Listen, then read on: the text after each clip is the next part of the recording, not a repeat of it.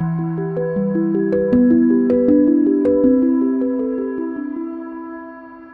can have a like a, a soft open, or no, what do you call it? Cold- a messy open. open.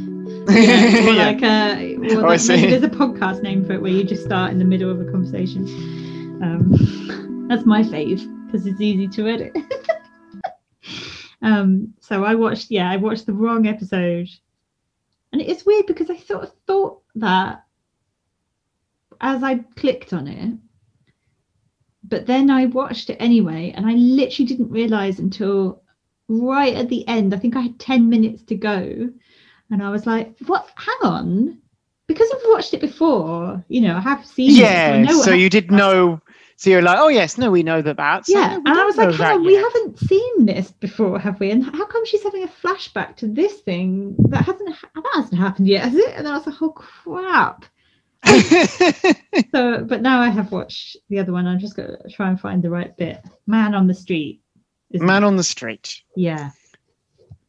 It's not as fun as the next one. oh, I, shall, But- uh, I shall look forward to, the, watching the next one. Listening um to a little bit of Joss, there's Joss commentary on it. I think that's what threw me off because it had that. Yeah, the menu's a bit confusing because you have to select with and without rather than just the episode. I almost clicked the wrong one.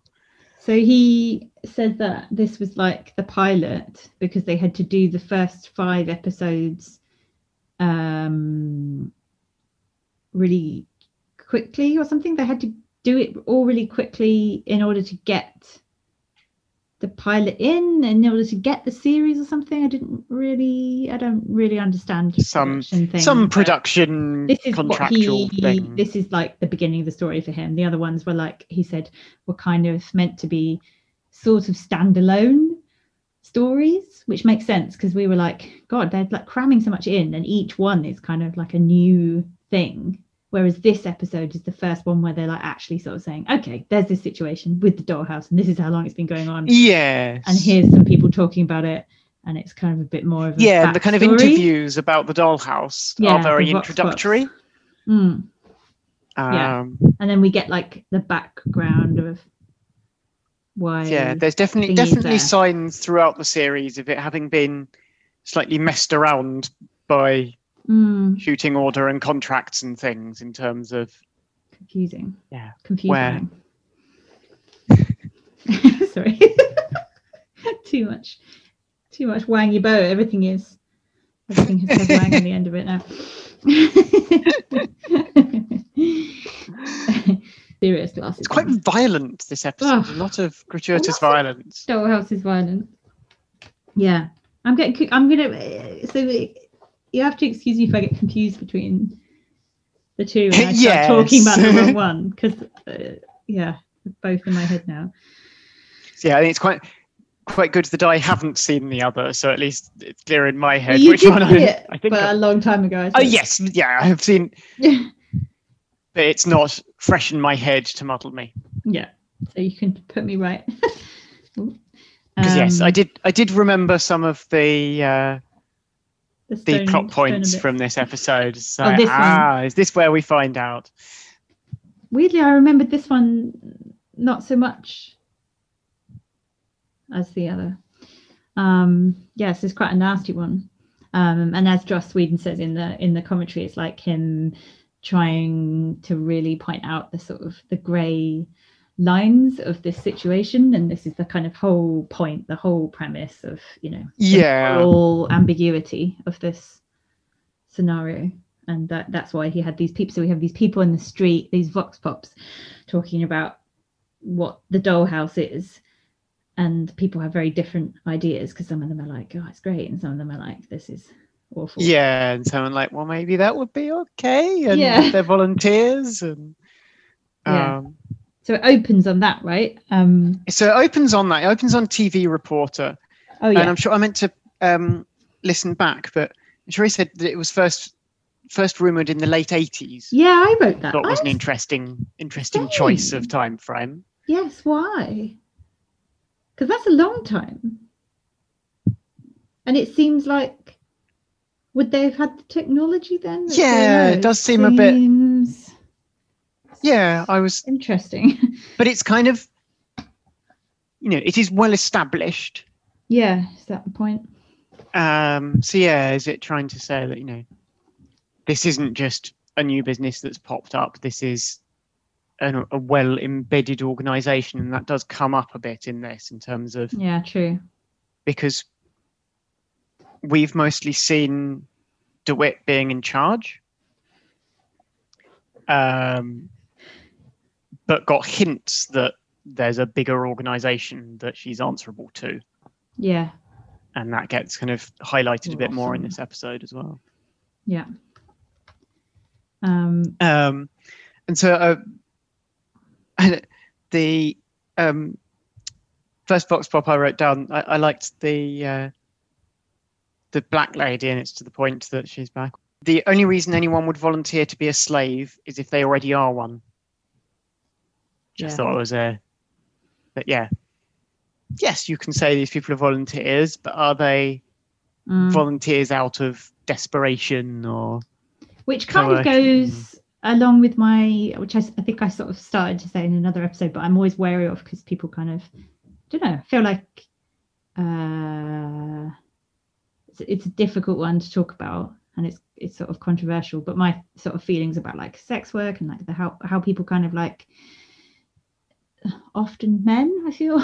I kind of um like to sanitize it so that it Yeah. like oh yeah but you know like some women choose to do that. They just like doing it and just like hmm yeah you it's nice to think that isn't it? Like it's it, that that's convenient. That's a convenient thought for someone who wants women to be used in that way. And then you kind of think yeah but like mm, it's the same kind of argument. It's like how much of something is a choice if you don't really have any choices in your life. Like it's okay to sit in a position of privilege and go oh some people choose to do this horrible work that I would never do. That's fine. They choose to do it. It's like they only choose to do it because they have no choice. Like, yeah, given the choice of all the things in the universe i'm not sure that people want to sell their bodies. Like that's not that's not a happy choice. That's not a happy society. So that's kind of i quite like that that Yeah. that up because it is it is complicated it's like Yeah, and I, and I quite like the way, yeah, the the interviews sprinkled through this episode touch on those various things, and because mm, they're all kind of, they're quite carefully chosen. That they're not all. You're not kind of like, oh, that they're- that person's an, an idiot. They're all kind of yeah sort of valid points of view, and they're all just kind of Mm. interpretations of of the reality, and yeah yeah, some of them just not really thinking about the victims and thinking about the benefits, and others yeah what of they them would get out of it kind of Mm. going like, well, I can't imagine any possible justification for this. And it's kind of like, where Mm. is Yeah. Um they are quite cheesy though, sort of like some of them are like more convincing than others. Some of them are like, you don't really sound like a real person. You know, Yeah. kind of like, well, what I think is blah blah blah. You know. um and the report yeah, the reporter says something like, is it, you know, a real thing or is it like it's a Bigfoot for the big city? Oh, don't know. that's cheesy. Yeah. He says something about all the Angelenos. Unless I misheard him. I don't know Yes, because they're um, people of Los Angeles, oh, themselves uh, Angelenos. Oh. Okay. Not to do with Angelina Jolie. Angelina Jolie fans. Um, okay, and then we get cut to Ballard looking at the Caroline files, looking endlessly looking at the same video of her in the campus Yeah. on like lots of different screens. and then and then and then suddenly says, "It can't be that easy." Uh, okay, can you not? What Yeah. easy? what, what are you talking about? no one did really understand what. No. Also, this other guy, this other agent that's like supposed to be on this case and isn't helping him.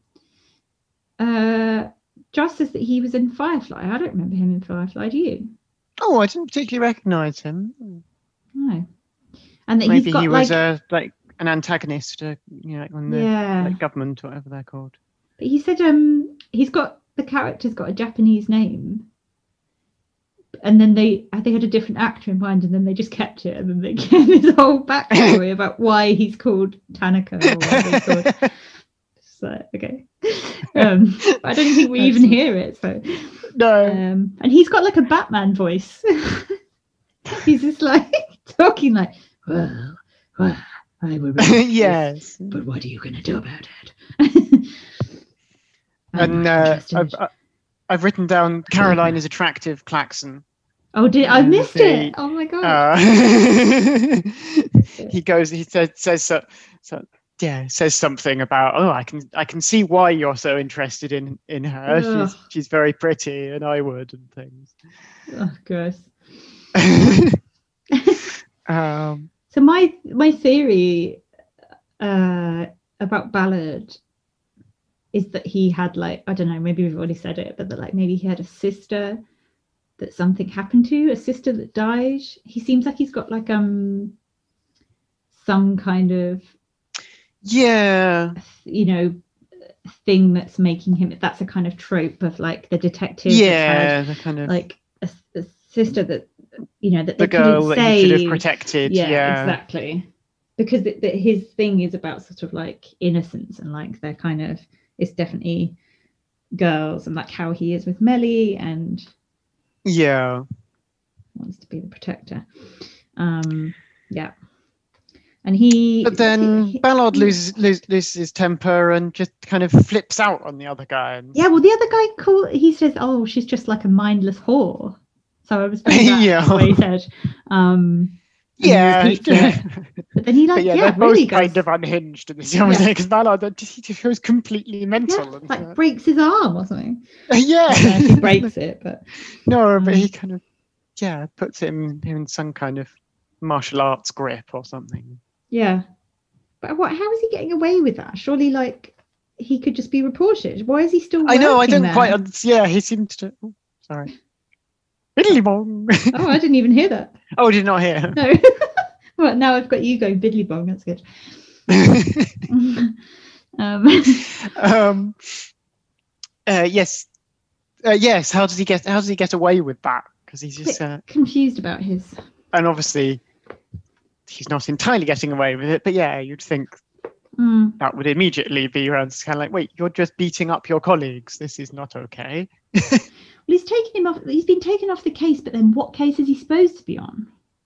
Because some things he does yeah, he's just kind of hanging around, not really doing anything. Maybe he? he's not even working there. Maybe he's just turning up. just letting him, letting himself. Knows the security guard and say, yeah, come in. Yeah. come in." Um, so then we cut to yay, Victor and Sierra and Deco. We get Victor and Sierra, um, and they're all having She's- in their like Gap clothes, having their lunch, yeah. and He says Sierra sits Aw. with us most days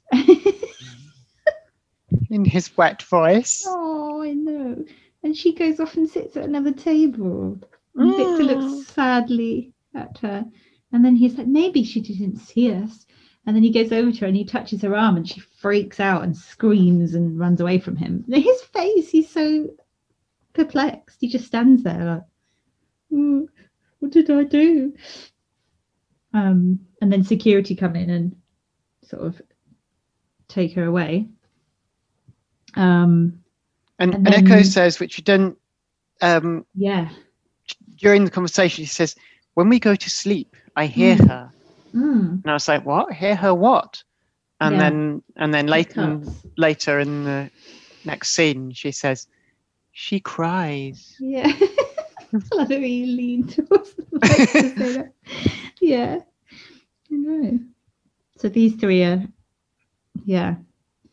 Maybe it's maybe it's that they're like that those people were very empathic or something. Maybe they had that's why they've got something different about them. That's why they're like Yes. glitching and, more than the others. Maybe they're just sort of very in tuned to other people, which it does kind of suggest, definitely about Caroline anyway. We don't know anything about the others' backstory. Yeah. no, kind of. But she's well, she's very single minded actually. I don't know. Maybe she's not that empathic.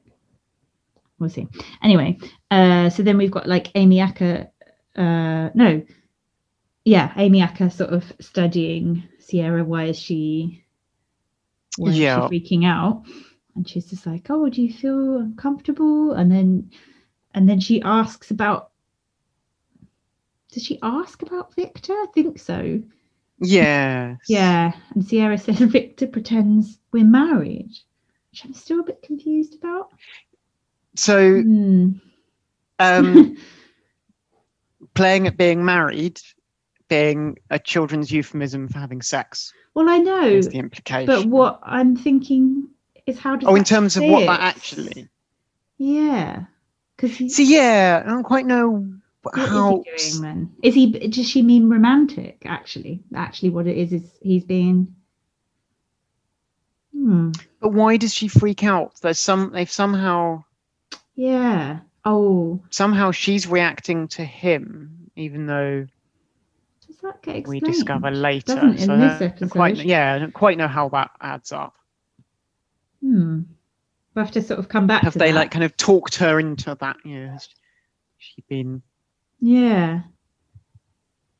Yeah, maybe maybe Hearn like told her that story, but then she shouldn't remember that Yeah. either. Don't know. I think we need But to yeah, like bookmark some- that and come back there's some it. suggestibility thing involved there. Um So at this at this point, we and the the Hill House staff are beginning to think, "Ooh, is is yeah, Victor, is Victor raping being her?" weird. Yeah. That's Because it. doesn't right. Amy say that she's had sex? she's had sex, yes, And then because she just and kind of casually casually examines her. and then it's since their last her last um what do they call them Engagement. engagement and the last engagement, was something like a, a something really sort of Yeah, so it was like a children's children's Yeah. charity thing or something. She's kind of like, yeah, she didn't have sex on that assignment. Definitely. i mean they say that but that's silly like it could happen anywhere anyway Well, yes. but it's happened since she came back from it so they're like oh Yeah, and you know they do track them, so it's like yeah, yeah she was at a charity gig and nothing happened. It's Yeah. and Aviak is like, yeah, no, no, it's happened since since she came back. Um, and then the other handler guys. I think I don't know if this is yeah we don't know him. and the other handler. guy. No, so there's a, yet another handler. There's all these different handlers handler. that kind of come in at different it's times. Victor's handler isn't it Well, it So- later turns out that he's only like standing in for somebody else. oh really it's not really complicated. Why. yeah why that's silly um, Um, but he says, uh, but maybe it's actually just a cast availability thing. so, like, the Yeah, other maybe. handlers didn't actually have full time contracts. That's why they keep changing them so much. They're like, whichever one's available. It's like, oh, can you not film this week? Like, oh, fine. We'll just have another character. yeah um, But Boyd, and- no, that's well. Oh. At this point, isn't it? Like so, after she's been examined, her her hand Sierra's that handler comes in. I, with- I kind of I lose track of all the handlers. That's the thing because they are they do the kind of keep changing them. yeah, so her and the There's hunter, Hearn- massive guy, and Boyd. I mean, he's massive because he's always bigger than Boyd, and Boyd is huge. Um, and then this other guy's tiny, who's Victor's handler. But I don't know if he's in the room. Maybe he, maybe they all come I in. can't remember. and they're and yeah. then so so her and Sierra's handler is like going strong on the like well this is i mean the the, the dolls are not supposed to have sex and yeah can't be happening and we've got to get rid of victor. This is disgraceful. And he's really like leaning on that. Um and boyd is like hmm. and then he goes out and amy is like no victor wouldn't do that. It doesn't add up. And um and boyd is like well if it happened to alpha you know it can happen to any of them. They could go wrong Yeah, is that when he says like they're all broken or something I think that's later. Oh, but yeah, I wrote. I wrote down that line. but echo comes in and is like then she says like she cries at night so she's also she's been listening and like just pops in that doesn't seem right I Like, know she's. why isn't she being watched uh, Yeah, she's uh, always nosing, nosing around. Yeah. Echo. yeah um They keep having to kind of chase her out of. Well, like when um, Sierra was being prepped and she walked in, she, she hurts. Yeah, she's always hanging around. Just kind of wanders around the dollhouse into bits Hmm. that she's not supposed to be in. I- No, It's like, oh, go away, Echo. just give her Oh. another colouring book or something. yeah. um, and then we cut to Ballard and the Scully and Mulder that you know, although she's Yes. sort of supportive this time. And, Doing um, the follow the money.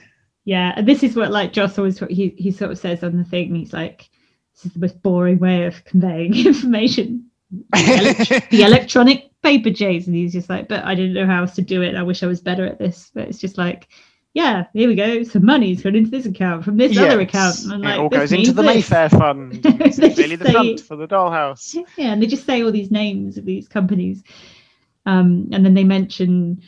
Uh, and this is when I remembered the episode actually, because then they were like, "Oh, there- there's something or who does Bouncy the Rat," and I was like, "Yeah, Yeah. Patton Oswalt. I forgot it's Patton Oswalt. I love him." Um, But yeah, he says he's um, famous for um, sorceress. I think he said, okay. and then and then they named three things like sorceress, Hmm. Bouncy the rat that they keep Yeah. talking about, but the one in between, it sounds to me like e-tie lights, and I cannot work out what they were What? trying to say.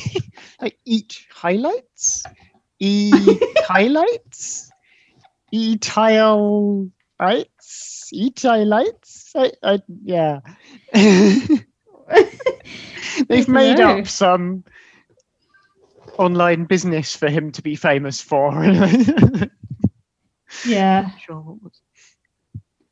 Or maybe maybe the actor said it wrong. Maybe it was in the you know, some nonsense in the script and stuff. Oh, well. yeah. I don't know. It's as good a name as anything. So, oh, you Yeah, lights. exactly. Yeah, that, that'll do. Uh, um, anyway, got to sound convincing, haven't they? Um, yeah, so I don't really get like why they're even looking at this guy, but never mind, let's move on from that. so they're It's so they're following the money. He's making regular. So they've identified this fund that they think's the front for paying the dollhouse, Okay. Oh, I see. and this guy's paid into it Okay. once a year. Sorry. And so they're like, hmm, it's once a year next week. That's convenient. Um, ah. Yeah. and uh, and Ballard says, uh, "I've liked this guy for a while." And the, Yeah. the other cop says, "You ever thought of asking him out?" yeah. oh um, but yeah, Ballard's been watching and is kind of going, "That's a doll, right? That's a doll, right? Oh, that's right. You know, so it's not just once a year. He's been using the dollhouse for. He turns up at parties with, um, escorts. Oh, different basically. Like, people. Yes. he's like he always got a different person on his arm at every good. party. I miss that. Yeah. Um, and Ballard's like, these are dolls that he's just Mhm. bought for the night. Yeah. Yeah. Um. Um, and then So- the other cop says, "Getting shot didn't even slow you down, did it? no, it didn't even make you pause." Ah. Ballard's like, "No, I'm Probably. Probably spared him on. he's far too hardcore for that. Yeah. He's action man. Yeah. He likes it. Nothing, nothing slows him down." I think he's thriving on it. He's running on adrenaline. Like I Yeah. don't know, perhaps he wouldn't have anything. Well, he says later that he's like he's he used to be married, so he's obviously Yeah, lost and some things. but I think yeah, right. and he is no very. know, he does kind of keep life. getting that kind of violent. Get you know, kind Mm. of violent episodes. He's a bit kind of Yeah. wired. Yeah. Um and then And then so we then- cut to your favourite, Mellie playing the dumb blonde. Yeah, really, really hamming it up here. Like, oh, so then you talked to a man about another thing who talked about a thing, and you. Uh, da, da, da. this is so stupid. Um, and I get it's like, yeah, this is. But what I've been thinking about this this episode, because so they've made her this way, so this must be what Ballard likes like this is this is kind of Yeah. crafted for him so it's kind of like and i get it it's like she's not stupid but she's kind of she's very submissive and she's very kind of like Yeah. soft and But I guess she needs help and she needs rescuing and she's devoted to him and he wants like- someone to protect. Yeah, and he's very he doesn't an ordinary and she's like- yeah. to- exactly he doesn't he wants to be the. So she's. which is interesting because if you think of Topher's choice of because we don't know where she's come from, but I'm assuming that this assistant that he has sometimes is a doll or something because she's not always there. And she just like kind of appears sometimes. And he's chosen someone who is his equal, is his intellectual equal, and actually challenges him and pushes him. So that's quite an interesting dynamic, actually. It's like he doesn't want someone to just because you'd think that he might be the kind Topher would be the kind of person who'd be like just wants a sort of toy, you know, like a silly that's just like, oh Toby is so clever and great, but he doesn't. He has someone Yeah. who's like really sarky with him and is like, what are you doing? And like kind of gives as good as they get. So that's quite interesting. And it's interesting because, and it does come up later, Ballard is kind of like framing himself as this like, I'm better than these people. I'm better than that. I don't like use people. Yeah. And I don't but but the point is maybe I'm reading too much into it, but like the point is like all our especially romantic interactions are so complicated and our desires, they're not they don't always go hand in hand with our moral no, our desires no, definitely and- don't. and we do kind of use want- people to different Yes, degrees, absolutely. and we and what we mold attracted them to what we want them to be, or yeah yeah and like what you what you're attracted to is not or what you desire is not necessarily the same as what you like believe in or you know what Yeah. you believe is right sometimes it can kind of be at odds with that um so yeah she's definitely like that. And then I, another thing is that like, having takeaway and i always feel like in films and tv things takeaway in america like they're always the same takeaways have you noticed? They always have those same square boxes. I don't know. Like when i was in america i never had takeaway. Like square boxes of takeaway. it's always like. Noodles and they're always eating with chopsticks and it's always in that like same little square thing that they it's just like a sort of tv trope of takeaway must just be easy to convey or something. Yeah, it's a kind of shorthand for, yeah um and the, yeah the, the, the, the only good thing about this conversation is the uh, whole thing about her her boyfriend being called Rick. Dick. yeah yeah No, Rick's his name, but he was a dick. yeah but that's another and, ba- and Ballard and Ballard going so what a Rick. Yeah it's it did it's make good. me laugh. but it did is, make me uh, laugh and it's also like another example of what i'm saying because it's kind of like oh great so she's a, Yeah, so she's oh yeah. like she's also like in dysfunctional relationships and men are horrible to her so i can be better because i'm a better guy than this. Yes, true. even though I'm not so even he really can, he can be not Rick. yeah exactly um and also like i was just like mellie don't make yourself sound so de- desperate. Like says Yeah. that like keep it yourself. Like oh uh, this is the best offer i've had. Like blah, blah, just like don't say that out loud. That's really cringy. It's like if you really like someone and you like then you're around their place and you'd be like oh yeah i have nothing. Like thanks for inviting me because i haven't been asked out for months. It's just like mm. um yeah and then we got to patton oswalt. He's just so brilliant. And he's like a perfect perfect casting for this because and apparently the character was written for him so it Right. the other way around.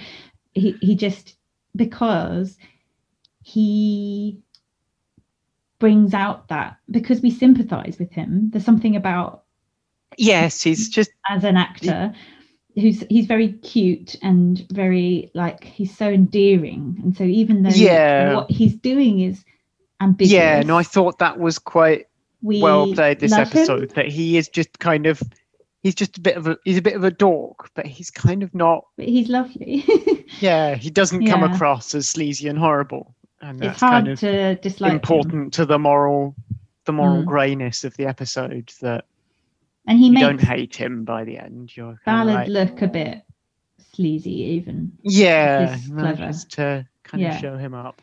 yeah um so we have echo Eliza driving up in a car. I really like that car. It's like a little like it's really cute. It's like a it's like um open top or whatever, soft top. But it's like a sort of truck shape. Oh, I just really like it. I want one. oh, I, I shall have to get you one for your birthday. yeah, when I learned to drive. Um, and Patton Oswalt, Joel thingy is like arranging all this like heavy security. So it's just strange around this house before she arrives. And then she pulls up and and greets him and like kisses him. Yeah, yeah. At this point, from from the dialogue, I was say because she's uh, oh, this will have to be quick because somebody's covering for me, and he's uh, like, well, she'll just have to cover for you a bit longer. I've got plans. Ah, um, and I kind of yeah, it was kind of made it sound like you know, she turned out turned up for a quick shag and he'd got dinner plans. Well, yeah, because it it's not very romantic. no, but we don't know it's romantic at that point. This is the yeah, point. True, true, Uh, that setup scene, yeah. yeah, later uh, that's not it. But given what Mm. else we've seen in the thing, and we know that he is hiring someone from the dollhouse, and Mm. she's turning up saying, "Oh, I can't stay long," and he's like, "Oh, well, I was hoping to do something." Oh, and it's mate, our first- hang on. It's our first inkling that it is going to be a bit romantic, that he isn't just there there for a quick shag. I guess that's the thing. Hang on, though. Also, there's a well, it's maybe it's not a loophole, but when they set so, when they're like investigating him, and you're right, they say like, oh, he's always turning up with different women to these events, so they're probably escorts. Hang on, but that's at odds with his story now, where he's like this this romantic thing, and he had the, the love of his life has died, and blah blah blah, and it's an anniversary. But then equally, the rest of the year, he's just hiring dolls for sex.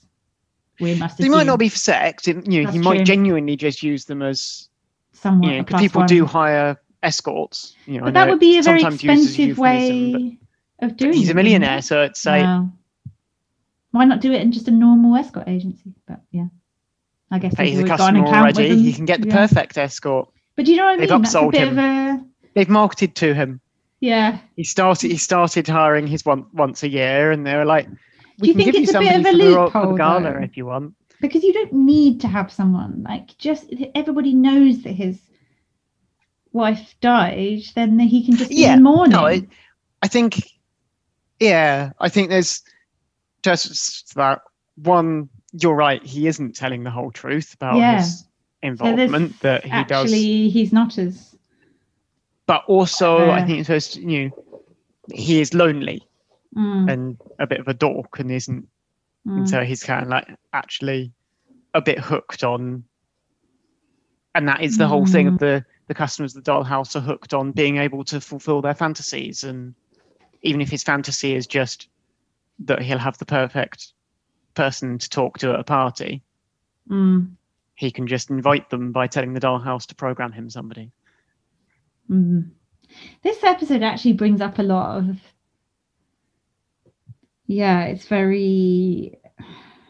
It's very ambiguous, and there's a bit later, which maybe I should say it then, but which I'm sort of loath to bring up, but it's hard not to. I'll wait till I get to it. It's just to do with Joss Whedon himself and like actual Yeah. real life like sexual politics, which is like very sort of yeah it's it's this idea like you say like yeah he's lonely and he's a dork and it's like yeah but i'm kind of with Ballard there. It's like well so what? It's Yeah, still not yeah that's no excuse. Yeah but the clever thing with this situation like i say is Ballard and us i guess like and me are just taken in by it. We were like oh but it's just such a romantic story. And i wonder if actually that side of it has not been explored as much as the, as the rest. Like i think there's something they haven't quite got at for me which is definitely something that like i fall prey to whereas that like the other layer of our like fantasies and desires and this idea of like how much is it someone's consent definitely comes into a thing when you're when you're watching something and you're watching actors and like if i think about how i am like at the moment like watching the untamed and then like these characters in real life and then like getting obsessed with their like personal lives. And then it's like this feeling of like intrusiveness where you become like this voyeur Yeah. and it's like completely obsessive. And where is the line? And then you kind of think like yeah but they have chosen this this profession where they're watched all the time Yeah, but then you do get those things of people then can't can't get yeah. out of it that people follow them around and get Yeah. obsessed and, and i it's so easy either to the extent of being stalkers or just to the extent of they yeah they can't go to the supermarket on their own without being recognized and that- I Mm. can't remember who it was. Um, uh, what's his name from Take That? Anyway, um, somebody, yeah, Yeah. the other one. Anyway, gary Gary Barlow. I think it Gary was him. Anyway, yeah.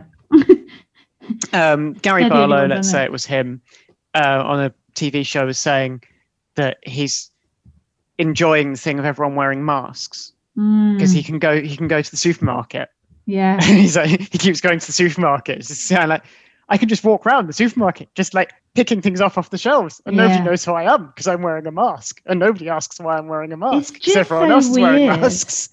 and it, i mean i'm sure they do and know like his it. whole life, it's like Yeah. it's like and they're film- and they're filming since he is.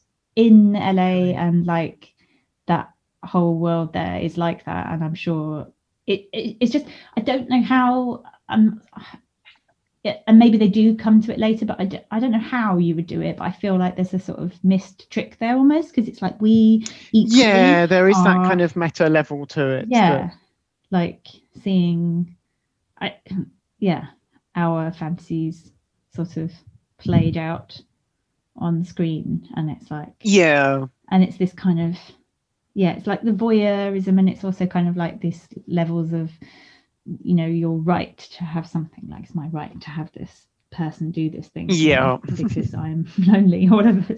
Yeah. Anyway um yeah. But i'm kind of jumping ahead sorry.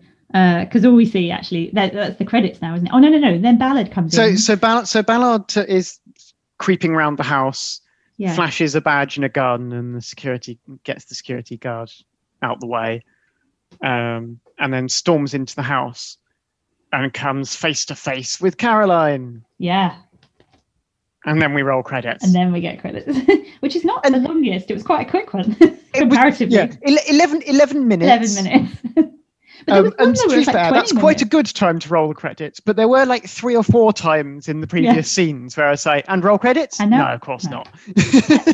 not. yeah it's like, no, we're just going to cut to another.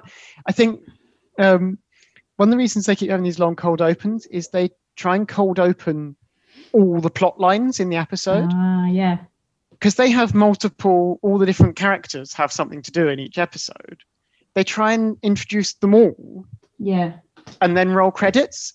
But I think that's why it's just quite tiring waiting for the credits to roll. 'cause it's like, you're all right, you've set up an episode now. So, no, okay, you've got to set up something else. yeah are, we, are we ready yet?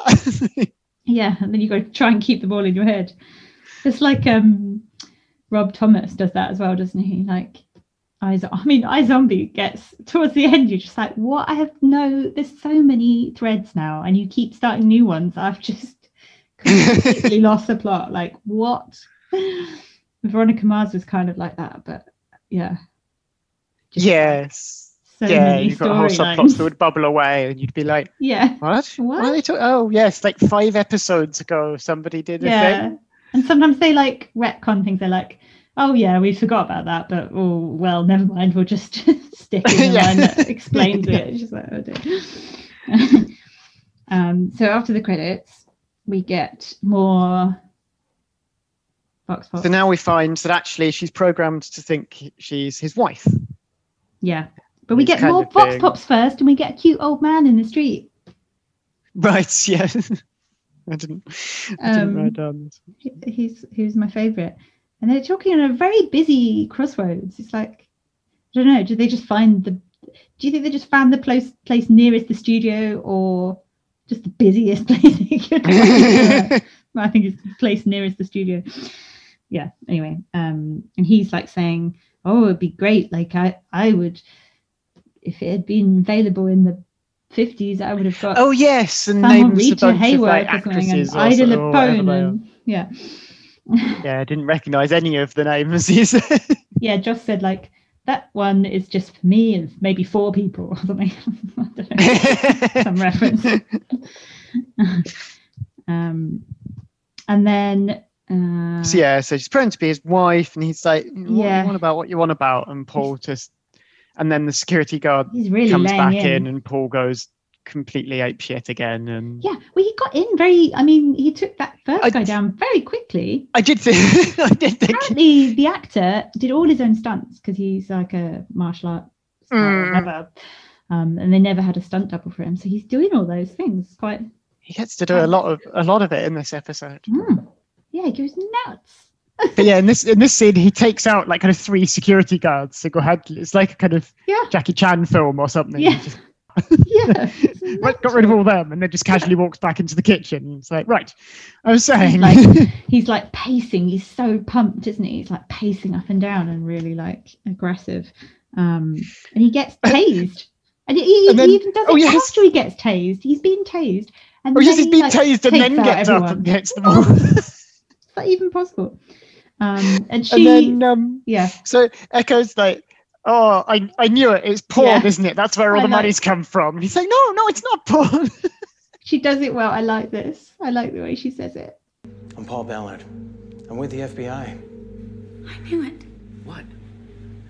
It's porn, isn't it? The internet venture that suddenly pays off. You did porn? My husband does porn. No, I don't do porn. You're in huge trouble. porn! Porn. but one of my favorite, yeah, as boy, so Boyd comes in and sneaks her out while Yeah. everybody else is too busy fighting. And, uh, and they go past the bedroom. and It's all covered Yeah. in rose petals. Is actually to try and make it look romantic for the Yeah. for the date. But she just points in and goes, "Porn," Yeah, it's great. I love the way she says it. in her kind of echo voice, in a kind of Yeah. innocent voice. Porn. I've- yeah, I've written that down. So. Um, just really enjoyed that line. so now we get the bit that I was sort of talking about. We get the conversation, Patton Oswalt, his big bit talking to uh, Ballard, and they, and it's like, why does he open the champagne? Like, why waste it on him? I suppose he's gonna like, I'm gonna drink it anyway. Yeah, I think that's it. He's, he's really cash in this scene. He's just kind of Yeah. like, whatever. Yeah, And I did write down also his line. Um, Ballard says, "So, tell me about the dollhouse." And he says, uh, "It's pink, and it Yeah. opens up, um, and then goes like the boy doll. We yeah. put the boy doll on top of the girl doll, and we learn about urges." Gross. Gross. yeah. so he's not all innocent. He is a bit. no. He is a bit gross. he still said it in a cute way. Um, but he but he does yeah he does have ballard's number he's like we all have a fantasy yeah, your fantasy is the the knight in shining armor kind of yeah, coming in and he's right. and yeah He's got to be dead right. right. that is Yeah. that is what ballard's obsessed he's Absolutely. obsessed with caroline and Yeah, but he does. I quite admire. This is what I always want to be like when people are trying to wind you up, doing what Ballard does here, and he's just like, "Yep, come on, keep going." Like he doesn't rise to any of it, even though it's probably right. He just sits there and he's just like, "Yeah, this is boring now. You got and you got any more?" Like, I'd love to be like that. I Yeah. I would bite on the first thing. I'd be like, "No, what?" yeah that's true really, he's really restrained. Um, just lets him talk. yeah it's actually really interesting dynamic because both of them are refusing because the the millionaire guy is kind of like yeah, yep you've beaten up all these people but you're not going to beat me up because yeah. He's very confident. i'm no threat i'm no threat to you a, and it's you're also, and, but but you're no threat to me and i'm just going to sit here and chat to you Yeah. for a bit offer you some I also champagne think um because I wrote down like uh Ballard's got like very uber macho posturing and I kind of like the way he does it like he's very like he paces and he's really like the way he Yes. sits and like moves and he throws the table and like um but like they're do, two very confident men but in very different ways like yeah they're both kind of quite alpha, but like actually, but I mean, I guess the Joel Mynor is playing on this thing. Oh, you know, I'm just a dork and like blah blah blah. But mm, he's pretty confident. Like he's Yeah, he's a meek, yeah, and then his Yeah, movements are very like sure and he's yeah, he's sure of himself and knows his knows his place in the world and yeah. So one, just to say, because it was it was just weird. So the dress that Echo is wearing there on the commentary, Joss is like. So uh, Eliza Reed didn't like this dress. She just kept saying, "Oh, I feel like I'm wearing a doily," but I think she wears it really well. And he's like, "I liked it so much that I bought it for my wife." I was like, "Uh, I don't what." Mm. yeah. That's supposed to be a good. I, mm. And then he was just like, I think she looks really good in it. It's like, yeah, I see what you're trying to do. Ew. It's like, yeah. okay, my lead actress, who's like 20 years younger than me, looked great in this dress. I bought it for my wife. Mm. Anyway, weird. He comes out with these things. Yeah, like, there is- there is a weird- about? there is a weird kind of meta meta thing to be said about yeah what in this whole thing is and yeah it's Mm. Joss, Joss and Eliza's relation relationship while they Mm, were filming it and strange. uh, Yeah, and which I'm not. you're saying about the audience putting their thing on it but directors have, absolutely have that power Mm. over Yeah, actors and say no you will stand here and you will wear this and you'll Yeah. But he also says, and he's like, maybe I shouldn't be telling everybody this on a commentary, but he's like, yeah, we all have fantasies and we all, um, as he say, um, we like worry about what other people will think of us and those that can get in the way of fantasy. But when we have a fantasy, we're not worrying about the, the point of a fantasy is we're not thinking about what that other person needs and wants and whether they are in the position to do that. That's not what a fantasy is. That person is just there for our desires in that in that fantasy Yeah. realm. And he's like, but I can't do that because I always worry about what other people think. And I'm like, "Mm, yeah that's true. do you or do you just rationalize that for yourself Yeah, I just thought you're just was- as bad as any of your characters. Uh, Yeah, that's interesting that he sort of thought that of himself. I guess what he means is he's like he overthinks things. yeah, I mean, but that doesn't mean he doesn't still have those fantasies and yeah, let them affect him. Yeah. Um. Uh. So I'm getting confused. Then we cut. I think. So yeah, so so yeah, so We. Joel says yeah. there's no room for a real girl. I think your fantasy is Mm, even yes. sadder than mine. Mm, which I think is true. Um, And then we cut back to the we haven't really explained so what he said what so the whole thing we just got because we know we haven't really because this is where he says so essentially his wife he had is this where he explains it I know. So I think in the next scene, he, Oh, in ha- the he next does. scene, So I think sorry. in this Yeah. in this scene, they're just post. He's just yeah yeah he's just um, putting Ballard Mm. back in his place, and Mm, mm, mm. yeah which which does the job of calming Ballard down a bit because Ballard has to restrain himself a bit and ends up yeah true sitting down.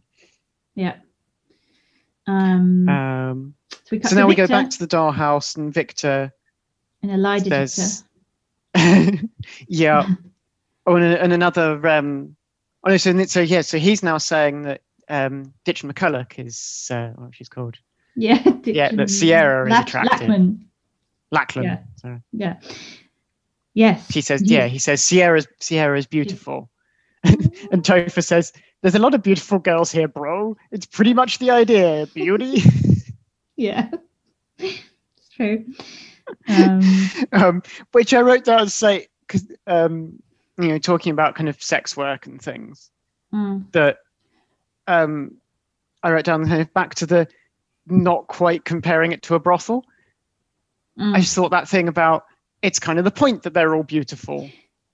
It's just another of those they're kind of like not quite saying it, but basically kind of going like, yeah oh, basically running a brothel here. yeah yeah and there's also like Joss did make the point of like how the Patton Oswalt character he's sort of saying about like th- this idea that he would be with someone who looks like Caroline Echo Eliza whatever.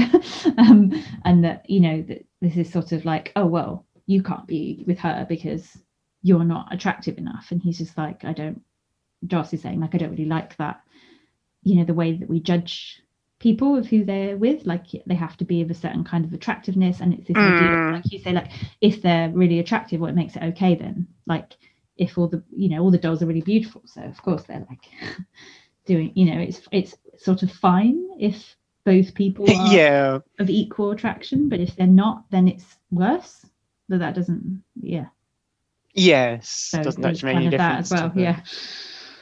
Um, which actually Topher is kind of it's interesting because he, although he's sort of awful, he is very, in a way, it's not that he's moral, but he's very clear in a way on where he is. He he knows what this is, and he, he Yes, understands it. He's not making any like bones about it. He's not kind of going, Yeah, oh oh no we're doing a good you know he's like no they're all good looking that's what they're here for that's what he wants yeah, it's not he's not sort of trying to moralize it in the way that Ballard does which is actually can be better in some ways it's like more hypocritical when people are sort of on yeah. He hasn't got kind of double standards. He's Yeah. just he just is yeah, a bit amoral.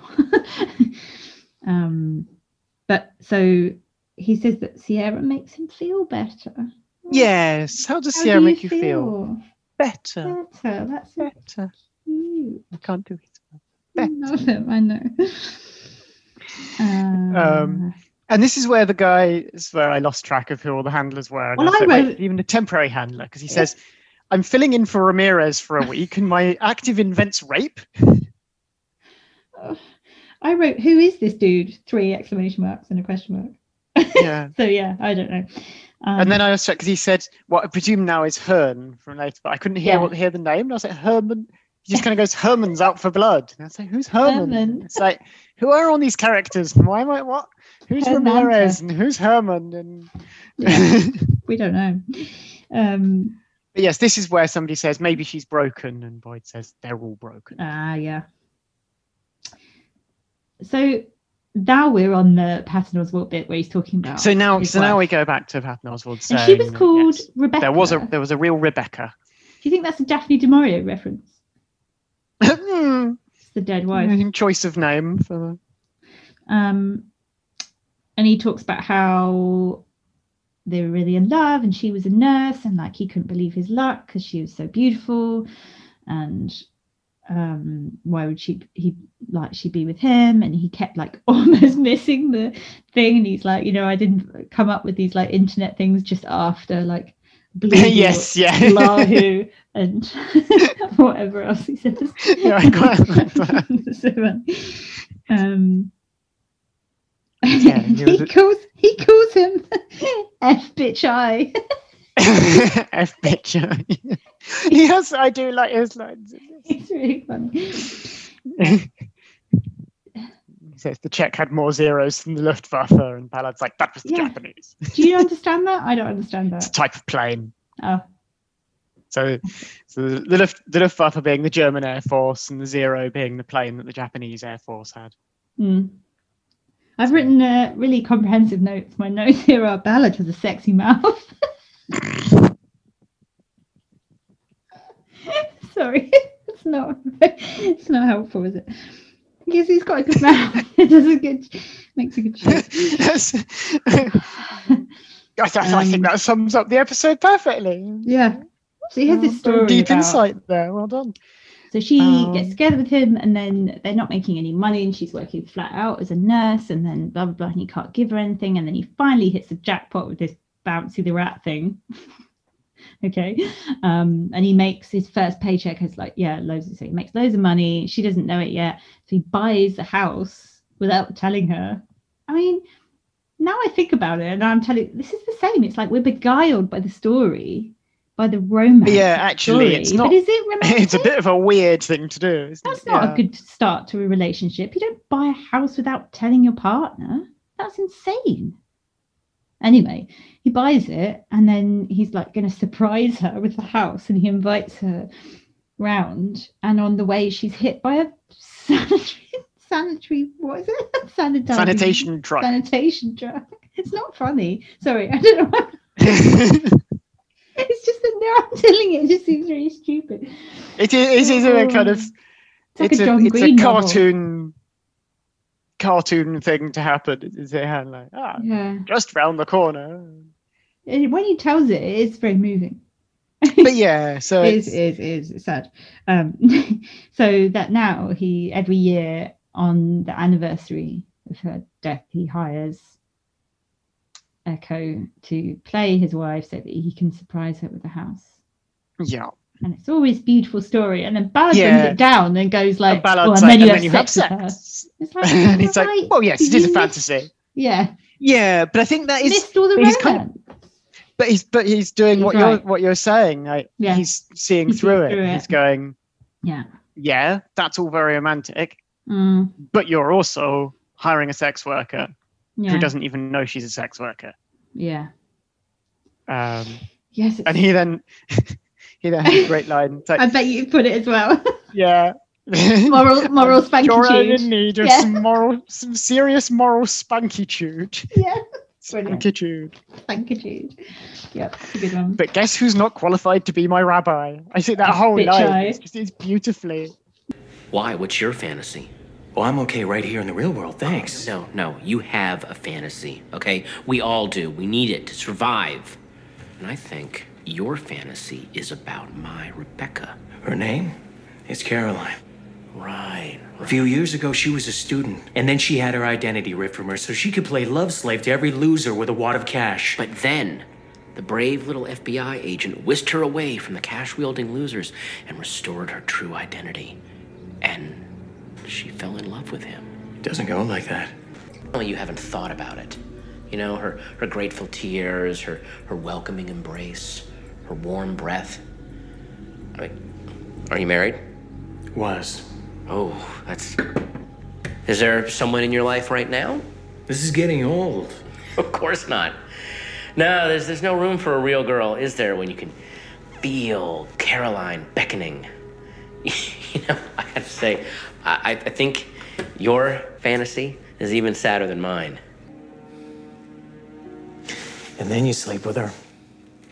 It is a fantasy. I'm sorry for your loss, Mr. Mynor. It doesn't make you anything other than a predator. Well, I'm sure I'm in need of some serious moral spankitude, but uh, guess who's not qualified to be my rabbi? He also um says like, "Or do you want to wait and see like who, who you know? We've got like trespass, assault, you know, all these things. Like who's going to be arrested here?" And he's like, yes. he'll throw Yeah. the he'll throw the Kindle at you. Yes, I wrote that one down as well. Instead of throw the book at you. Oh yeah, of course. Because he's I a dot com it millionaire, so he's all techie. So he'll throw the Kindle at you. Um, Um, and Ballard's yeah. just, this house will fall. it's a bit kind of like Game of Thrones. yeah, Winter very is Game of. Thrones. This house will fall. yeah, it's very Game of Thrones. And then we Um, cut to my least favorite, like Vox Pop thing, really cheesy girl that just seems so unrealistic. I can't even remember what she said. I was just like, not, yeah. Anyway, she was saying something about like how either I can't remember if she was for it or against it. Is she is she the one that goes kind of like, well, if I was, a, oh, I'm not going to tell you that. Maybe. yeah. Um. No, she's like. I think that could be okay. I think she's the one that's going like, well, if people were like Oh yeah, da da da, and if it was just for fun And and, she you was- were just doing that, I think it could be okay. So and she was, and I'm sure this wasn't entirely coincidental that she was Ooh. made to look the same kind of age and things as Mm. Caroline. Yeah. And then we get to Boyd wandering around the dollhouse trying to work out where the Mhm. blind spot is in the security footage because it's like, well, yeah. If they've been having sex, then where have they been doing it? Um, Which why is no one else doing that? I know. Because yeah, because Boyd's better. But I quite like. Yeah, we'll get to that. Because they're like, Hearn hasn't found anything on the footage. And I'm like, hmm, hmm, why hasn't he? Um, and then they say he call, makes a call and he says we have to isolate Victor. And poor Victor. Yeah, He says, yeah. I there state Victor and his handler, And he's and like, then it's like, oh, they're onto him. He's like, I did something bad. Yes. Like says what? And he says they won't tell me. Oh, and then it's awful. He's been taken off. His handler's been taken away, shouting. What are they doing to him? Do they do this? I know it's all very dramatic, isn't It's it? really scary. Um, yeah, there must have been some precedent for this because otherwise, why would they be scared if they've done something wrong? Do you know what I mean? Like, so it begs the questions like, why does Hearn think that a he'd get away with it, and b that nothing bad will happen to him? Because if they if they're that scared when they get taken away, they must know that Mm. something terrible is going to happen to them. It's like maybe they think He's just that they'll be made into a just- doll. yeah. Well, 'cause he does say that later.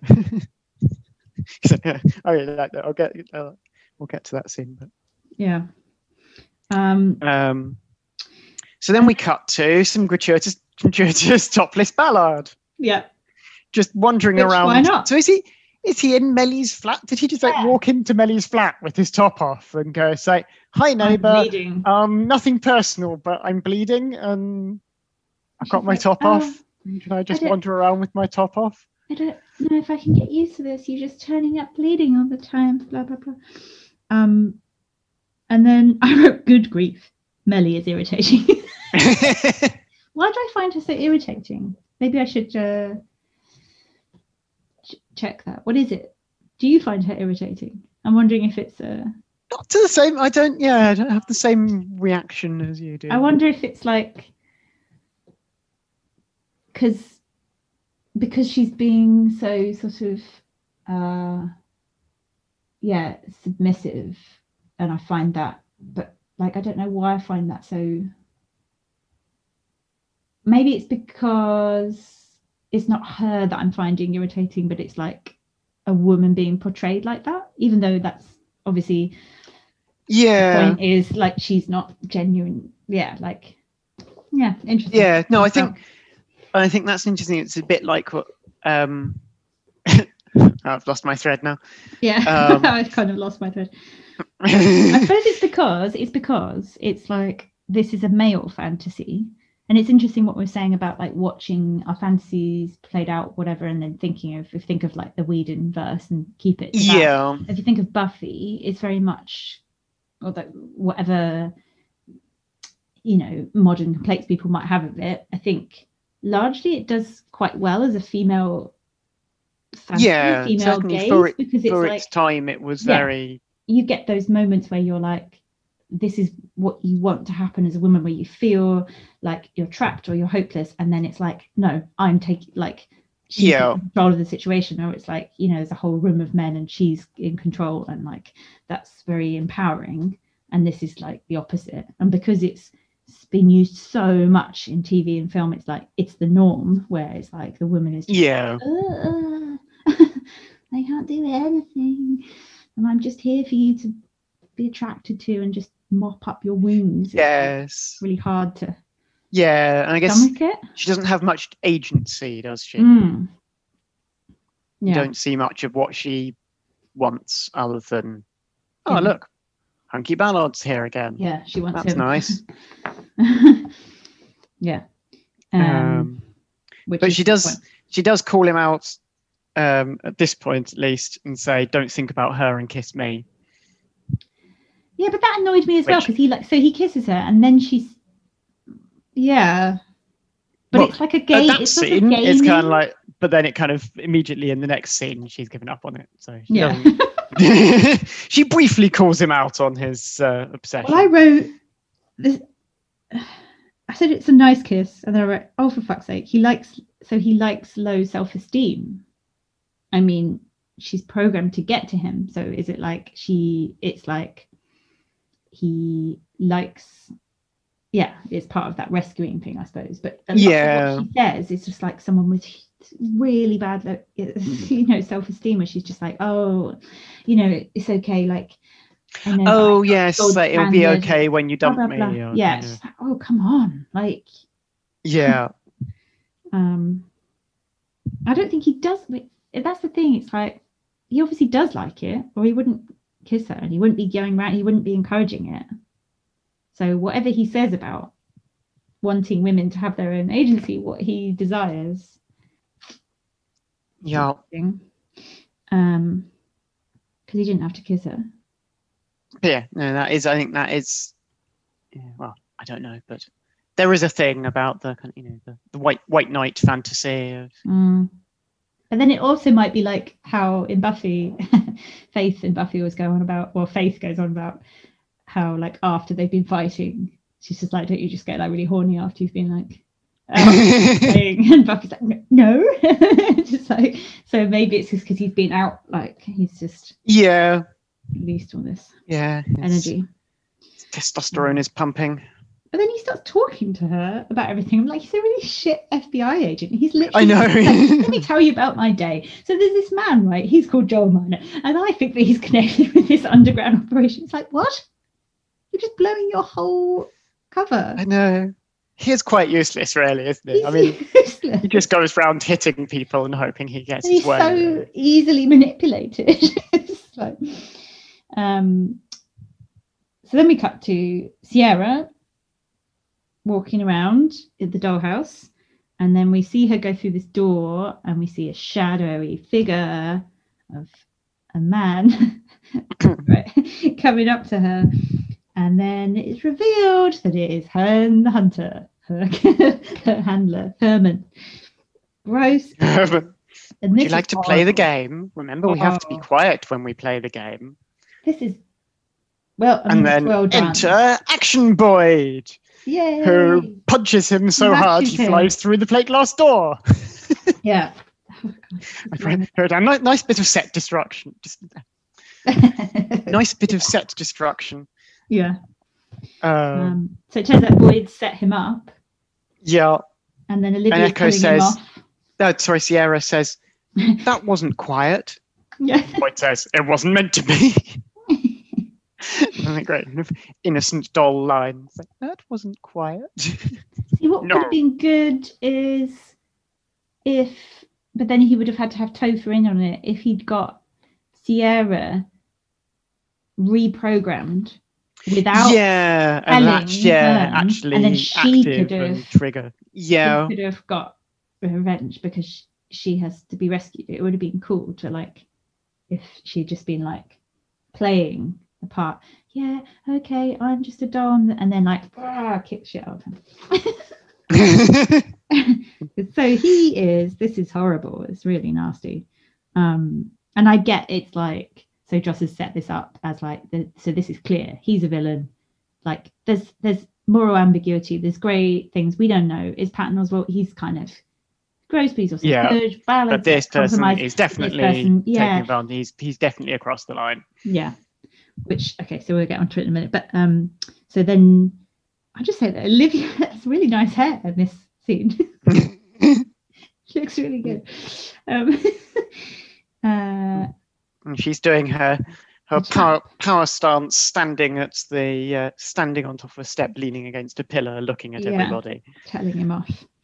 Um, oh no! So yeah, no. So first, first of all, she sees um, Boyd and basically says, "Don't you ever do that again." I've put a I bonus. put in some extra. I put a bonus in your paycheck. He's like, "What? I don't want a bonus." It's like, well, I, I've given you one anyway. yeah. Why doesn't like- he want a bonus? I don't know. Because he's- odd. He's very reluctant. Yeah, He's, he's. a true hero. Do you think he's I think a true hero? that's the thing. He's probably got this. He's got a very strong moral compass. Yeah. Um, and he's. And he's human. We don't know He's hu- quite why he's there, but they, you know, they've got something over him. You know, he's kind of not. He's not volunteering for it, and he's trying to make the, the best of his Mm. position and whatever. And he's like, no, I don't. I don't want your money. I just wanted this to stop happening. Yeah. So I think that's why he's saying that. He's kind of like, no, I'm not Yeah. a mercenary. Yeah. I didn't just do this to do this Right. to make you happy. Ooh. I did this because this guy's a shit and deserves to be punished. Yeah. Yeah. So then we know we find out that Mellie is a plant. so they've got a because they're watching. so yeah, so we have so we have a scene where they where Yeah. they're beating up Hearn. Wait, no, that comes after. Does it? Yeah, I've lost my thread a bit. yeah, I think so. So we just got Olivia telling this. Oh Boyd, yes, yeah. Okay, it- yes. So he and then it that. shows Olivia and first name, last name. I think watching Yes, that's right. Ballard and Mellie, and they're like, uh, and Mellie's Yeah. sort of, and he's telling her all about everything. And first name, last name's like, what is your exit strategy on this? Because now he's compromising stuff and he's finding things out, and like, what? Yeah. the The, higher are we ups, the higher ups are gonna get gonna want your scalp and she's things like, are going wrong. yeah. And she's like, no, I think uh, we keep going with it. I think they're ready for a second date. yeah. Like, okay. And then, and also like Mellie's describing um Joel Mynor. She's like, what the rat, Bouncy the rat guy? And she's like, pudgy, kind of cute. And she just described, like, exactly describes Pan as well. She's like, yeah, he's kind of cute. Um, yeah. So that's the first we find out, isn't it? This is why I was confused in the next episode because I was like, Well, so yeah, are so at this point, I didn't. Yeah, I didn't particularly twig in that. So at that point, Okay. you just see they've got security footage. They've got a tap. Yeah. Yeah, and they're sending Echo in again, Right. but we're not really sure why. Yeah, what their relationship to Mellie is at this point. Hmm. And then this is the um, vox pop that I quite liked. Yeah. The uh, guy who's kind of like, goes, yeah, like, you know, yeah, you know, if, if a dude just wants to be with another dude, and you know, just once, and then the other guy, and then his girlfriend's standing there saying, like, you what? so odd. I suppose it's like this closeted thing. He's just like, yeah, and then they can just forget about it afterwards. That would be great. Some guys might like that. She's like, yeah, okay. yeah, he's got kind of repressed repressed fantasy that he hasn't. Yeah. She's like kind of like, wait, you Okay. you'd want that? Oh, Yeah. uh, we're gonna need a conversation. Strange. Um, yeah, I quite, I, I think I just quite liked the the actor, the the girl, the actor playing the yeah, girlfriend. the way she looked. reaction was very well done. Because I Yeah, she had any lines. She just stood there looking Yeah. at him, yeah, it's quite hard. dawning what he was saying, and saying like, "Wait, what?" Yeah. Um, I've written, oh, nice sweater, Toph. yes. um, his assistant is Um, there. and he's he's in, enjoying his creativity, doing his kind of maestro thing with all but his fancy she's screens. yeah, his cool assistant is there, and he sends her off to get salmon and sesame seeds or something. yeah, Oh yeah, because, Because- he has a good line. Isn't he like he says something about you just need a soupçon of rage, not a whole buffet. And then he's like, now I'm hungry. You can recluster the inhibitors to offset the dissonance. Don't we want aggression? and precision. I need a soupçon of rage. hmm? Not a whole tasting menu. Mmm. And now I'm hungry. yeah. and she says, um, "This is good tech techno babble." Oh, Um, she says, "You could reduce the inhibitor. Uh, no, we we cluster the inhibitors to offset the dissonance. we cluster the inhibitors to offset the dissonance." oh, I think that's what I'm going to have to do when I edit this episode. Um, maybe I'm doing it and I don't know I'm doing it. Just didn't know what it was called. So he gets out his chunky, the hard discs, yeah, floppy hard discs. uploads the imprint to the file Are they hard discs or what are they? Yeah. They just they look like VHS tapes to me. Yeah, that's what I was going kind to of say. clunks them. Yeah, brilliant. They're really good. Um, Um, but then Boyd is- comes in and interrupts him while he's Yeah. uploading the imprint. he says, "I'm in my process." I like that. I'm in the middle of my process. Yeah. What Um, happen- What happens to the imprint while he's distracted? Well, he says, "What's the scuttlebutt?" Have you heard that? I've never heard that. And he calls him big guy again. but yeah, he won't tell her what what Echo is being sent to do. And when Echo comes in, he says, um, "Ready to play," which I thought was an odd choice of words, Yes, given the whole thing about playing the game being the, He also the euphemism for say sex. that. It's like ready to play, and I was like. Yeah. yeah. Normally he says like- like, "Are you ready for your?" Well, I don't know. Yeah, and I don't know if that was deliberate or just a slip up. It like seemed it a was. weird, a weird coincidence. yeah, it stood out to me. Um, yeah, and then and then we get seen with her. and then we get, Olivia. um, yes. and, and so so Hearn's I- sitting yeah. in a sitting in a chair with torture wounds and first name last name standing behind him looking menacing yeah, and gives him a Mm. slap and DeWitt kind of smiles. I love the way like- she talks to him here. Like I love how um because he says something about what everyone's like here for someone's or what does he say? Or what are you gonna use me for? And she's like Yeah. bad that you think you were anyone's fantasy. Oh, I love it. yes. Yeah. He says, Are you going to turn me into a doll? Yeah. Just like She's like, Um, No. so this is the But she says, We are in the business of using people. Yeah, but what can we use you for? But this is the thing. So, so it is. This is the blurred line. So he comes out with this justification, and it's unfortunate because it's like. So he says, "Well, what do you think is going to happen? You put a load of stone foxes in here with no. I haven't written it down exactly. Like with no willpower. Or Yeah. basically. and then and then you put and then i didn't hear what he calls himself. But like essentially he's saying you've put all these people here like these beautiful young girls and then you've put us. And what do you expect to happen? And this is so Yeah. unfortunate because this is literally what so the the sort of leaked thing of Joss's ex-wife when she put out this like letter that he wrote that apparently he had affairs while he was filming Buffy and that like he came up with all this sort of feminist stuff but behind the scenes he wasn't behaving very well which some of that is like that's their personal life. That's absolutely like okay you know it's complicated when you're with someone. But the unfortunate thing is that his replies kind of like stayed with him me because he said to her like well, I had all these like young, beautiful girls throwing themselves at me. What did you expect? so literally, when I heard this, I like, it's just so unfortunate because it's like, and not to say that any of that was not consensual, you know, like fine, but like, you know, there were other people involved and other people were hurt by it. Um, yeah. and it's like i know just disclaimer it's his private life and like i'm not into sort of dissecting that because who knows what really goes on but it's just it's interesting Yeah. Is a bit of a bit of a thing. So I'm like, Well, of course there's going to be. yeah because it is like kind of a thing in the industry as well like what what this guy Hearn is saying is what has been going on in the film industry and has just been uncovered where it's Yeah. just like well what do you expect? You know we've got all these like young beautiful actresses who are just desperate to do anything to get you know it's like yeah but that is not it's not okay. And there's so many so many men that were just like taking advantage of that for so long. And it's just all sort of come out now.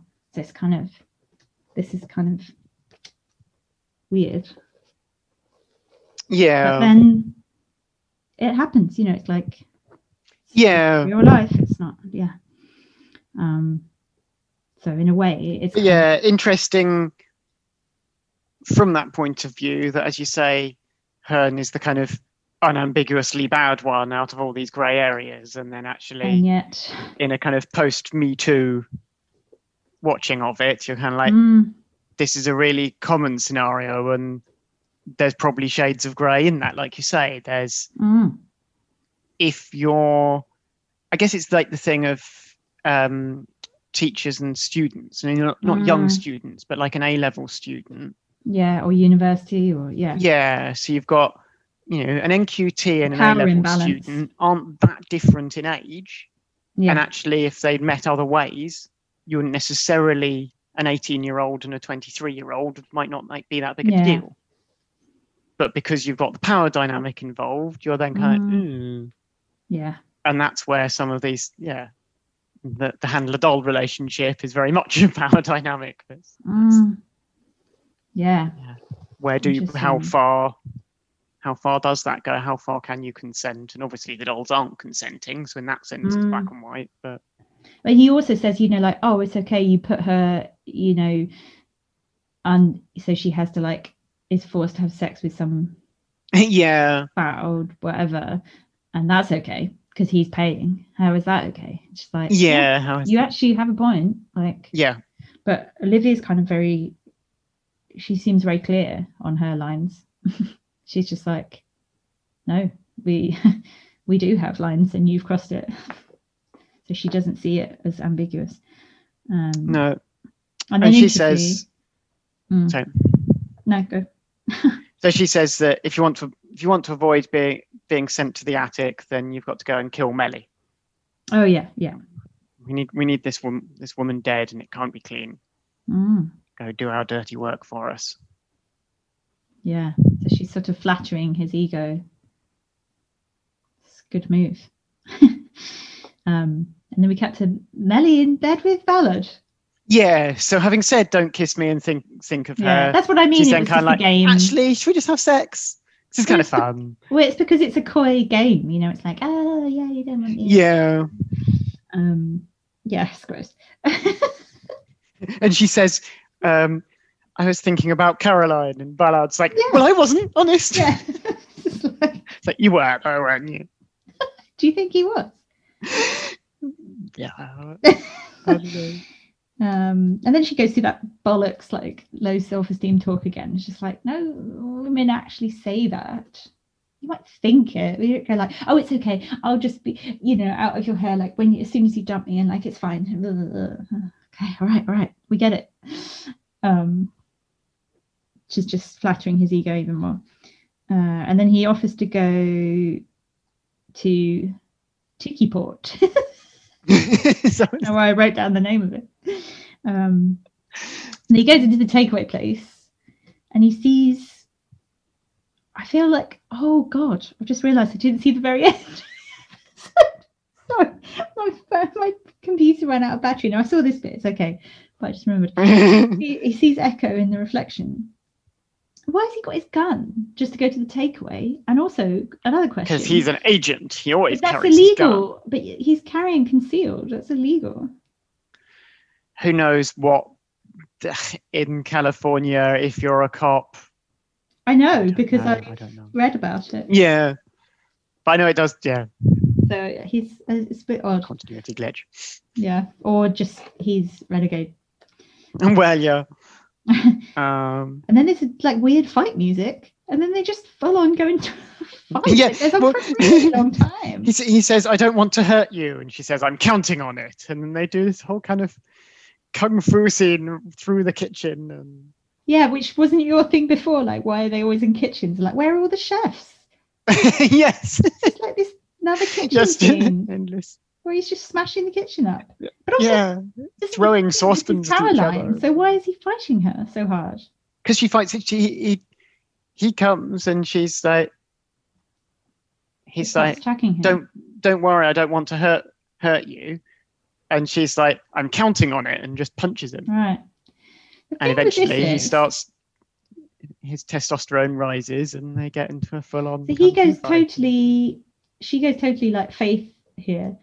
Um, yeah, But like the thing with that is like Buffy and whatever, or like Faith has like superpowers. So even though she's tiny, she could fight someone like that. But this person, even if she's been imprinted in, with strength, she's still they train. They train train them up and tune their muscles and things. Is the she's tiny. Anyway, I know. really take each other on, like proper going at it. I think the yeah, we're supposed to think they've been kind of steroided up a bit. I think um you might have to explain this bit because I didn't write much down about what she said. I'm sorry. I kind of was like, so they have this big fight, and then she So yeah, so she finally gets him gets him pinned, and we're kind of like, okay, what's she gonna do now? And then she goes into say, giving it giving him this message from someone inside the dollhouse has given you has programmed me to give this message. okay. Nobody else knows about it. Um, and he says, uh, the person that sent me the tapes, and he's like, no, a different person. Mhm. So we don't know quite what's Okay. going on here, but someone on the inside. Um, and she says, it's bigger than you realize. There are over 20 doll houses around the world, and they've been going for years and Ah, have connections to wow. all the world's governments. So you're well, you're further out of your depth than you realised you were, basically. Oops. oh. I wonder where the others are. Do you think there's one in Um, oh, definitely. yeah. Um, but then her thing is, she says, the dollhouse deals in fantasy.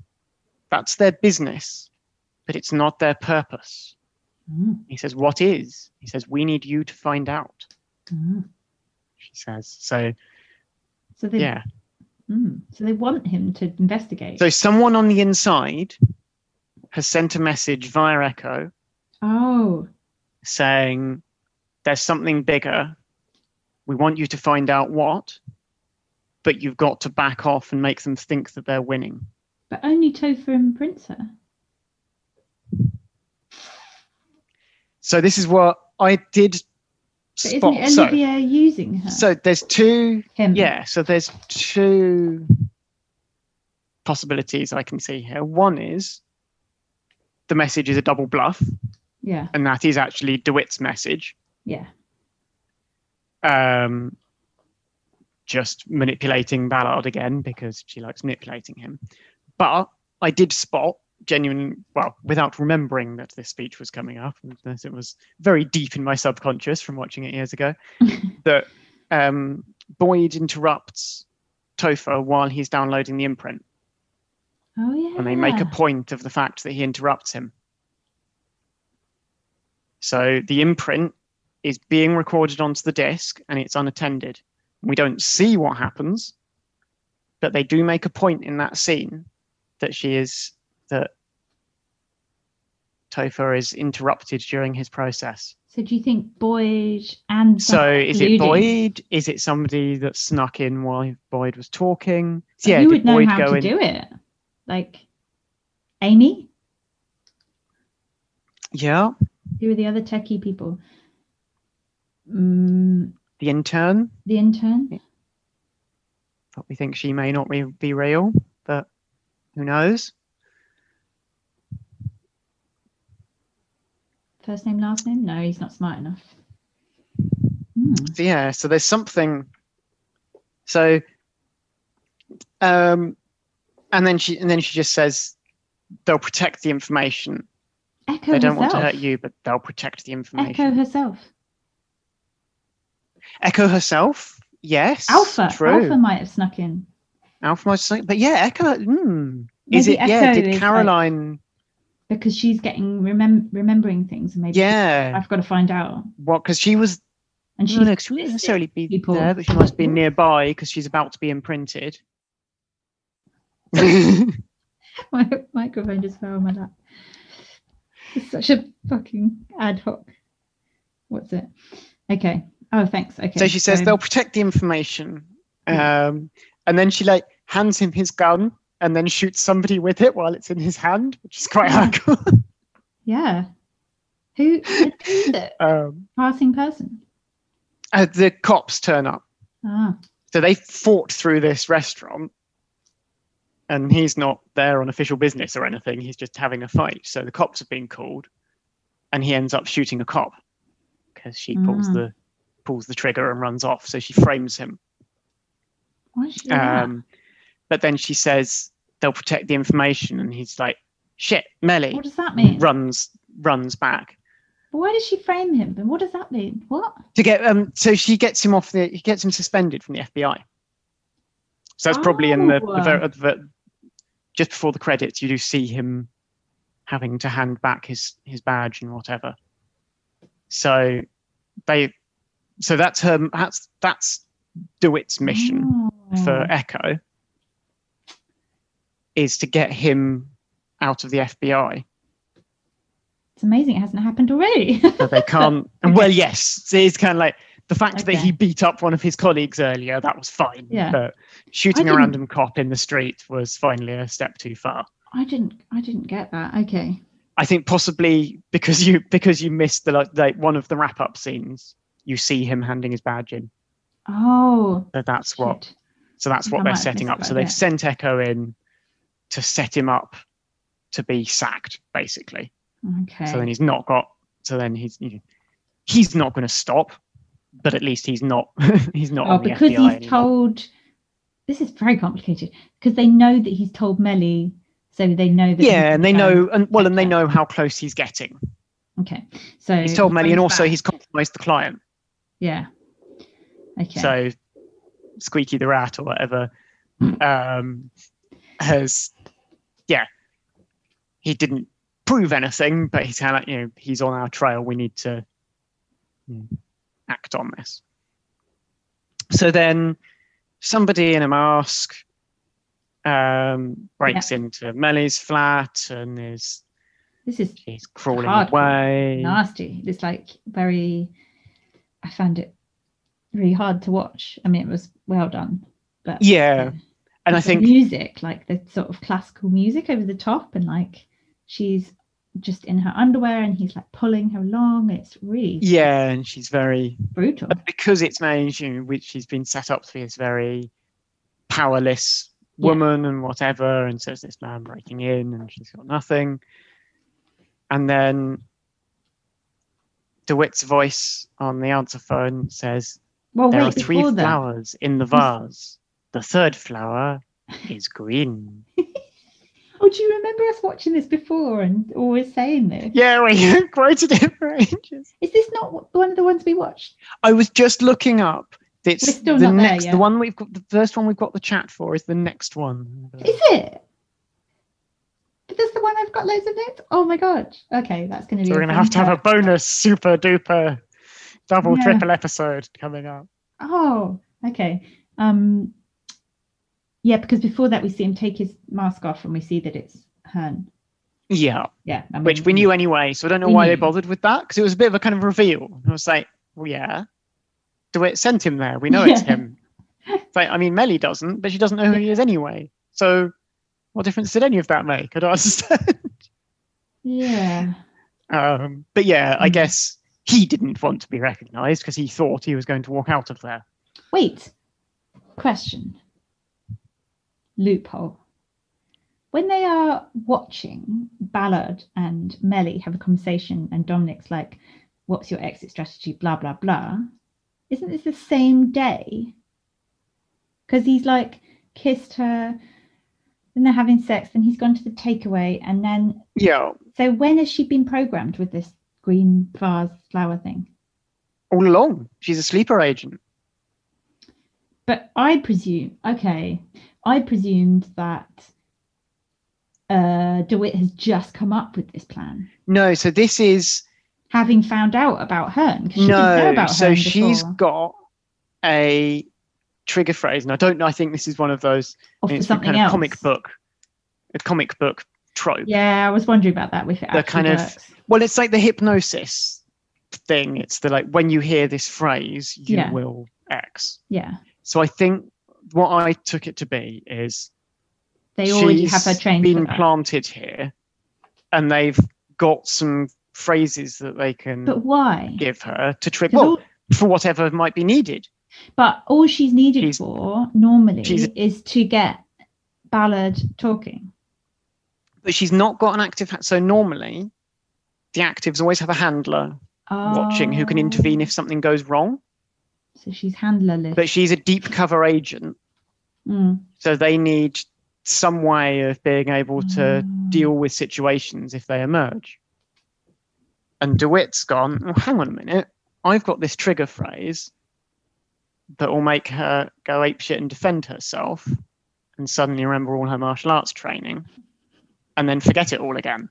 How did they know? And so she gets him to, she gets her to beat Hearn to death. Is it her flat or his? Because how did they know? That I don't know. They're kind of would be on? interchangeable. They kind they- of wander around each other's flats. Well, the apparently they are the same flat because the same set. Makes sense. That's why you can't tell which flat they're in because they How- only have one. Do they know that it's going to come out on the speakerphone? I know. I thought that was a bit. So I was like, because Ballard's trying to ring her. And it's like, what if Ballard had got through Yeah. and DeWitt hadn't? And she'd be like, shit, shit, no, redial, redial. And what if he hadn't gone out to get takeaway? How did they know? Well, Hearn was waiting for that. Yeah, but So how DeWitt's did they know watching- he was going to go to get takeaway? Well, they didn't, but as soon as he Oh. did, they knew that he she'd be left alone Echo was just point. waiting in the takeaway place in case. He... No, no, the Echo thing's a separate mission. Oh no, so Echo. Hmm, that's true. Yeah, exactly. Yeah, how did they encourage her out? How did they know he was going to that Did takeaway? tell Mellie? They didn't couldn't have told Mellie anything. No. And how would they know where he'd go? He always goes to the same one. Or they just- waited. There's a loophole here. Yeah, or they were just they knew he'd go out go out for dinner, and as soon as he mentioned the takeaway place, they drove to it and dropped her off. because they've got the around his flat. Well, you know, driving around. If Boyd was driving her around the block, and then they were like, right, Tiki Port, we can drop you off there. Get your fighting shoes on.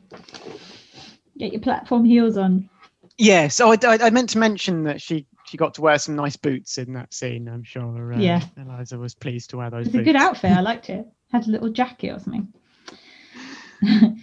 um, and that, that's as far as I got. So yeah, so she goes three flowers in a vase. The third flower is green, and Mellie beats the shit out of Hearn, and she goes, "There are She's three flowers in the vase, and the third flower is yellow." And Mellie forgets how she did it all and is crying, and Hearn is dead on the floor, or at least, yeah, I think dead is the supposed to be the implication there. Hopefully. Um, and DeWitt had, yeah, it was DeWitt's way saying he, she needed needed Hearn out the way, but not, you know, needed some way for anyone outside the dollhouse to, yeah, it not to lead back to the dollhouse in any obvious way. And so does Ballard come back and see her? so then Ballard, um, yeah, I'm not sure if we see Ballard come back, but then we see Ballard in his office being um, kicked out, handing his badge back and whatever. Um, and then um, first name, last name is sucking up to Olivia again and says, You played a good hand. And she says, I played a very bad hand very well. There is a difference. Ah, So she, she's I like, yeah, remember that line. this isn't what I planned. This is, you know, it was all a mess, but I, I think we've, I think we've made the best of it. Um, and then, yeah, it's, um, she says something about their, their innocence must be protected at all costs, or Okay. something. Um, and Dominic says they're not as then I think it's ignorant for some reason rather than innocent, I think. But anyway, I've written down they're not as ignorant as they're supposed to be. And DeWitt just says, I know, we're working on it. so she's like aware that. The blankness of the dolls is slipping a bit, and she's kind of like, Yeah, Yeah. I'm I'm not going to deny it anymore. Something's definitely not quite right. Is that what it? And then oh, oh it. yeah, so you didn't see this, so Sorry. um, the uh, Echo has made a painting, they've got this wonderful like child's No. child's painting that she's done of a house with a couple in, the front door, Aw. and uh, so I can't remember who Boyd or somebody is uh, talking talking to her about it and uh, saying yeah, that's a nice nice picture, and she says it isn't finished, and he's like, "What the painting?" And she just says, "It isn't finished," and then it cuts to her going back and doing the assignment for the uh, dot com guy. Aw. So she's uh, I didn't get to finish my my job, and so they sent they send her back, and he gets to have his fantasy. So that's good. Yeah, exactly. That's is that And that's yeah, and so it ends with this romantic music of her going in, programmed to think that she's this guy's dead wife. That's like making it sound like she has some agency of it and she wants to do it because it's romantic. which is a bit Yeah. weird, Which kind of goes against the point of the whole episode.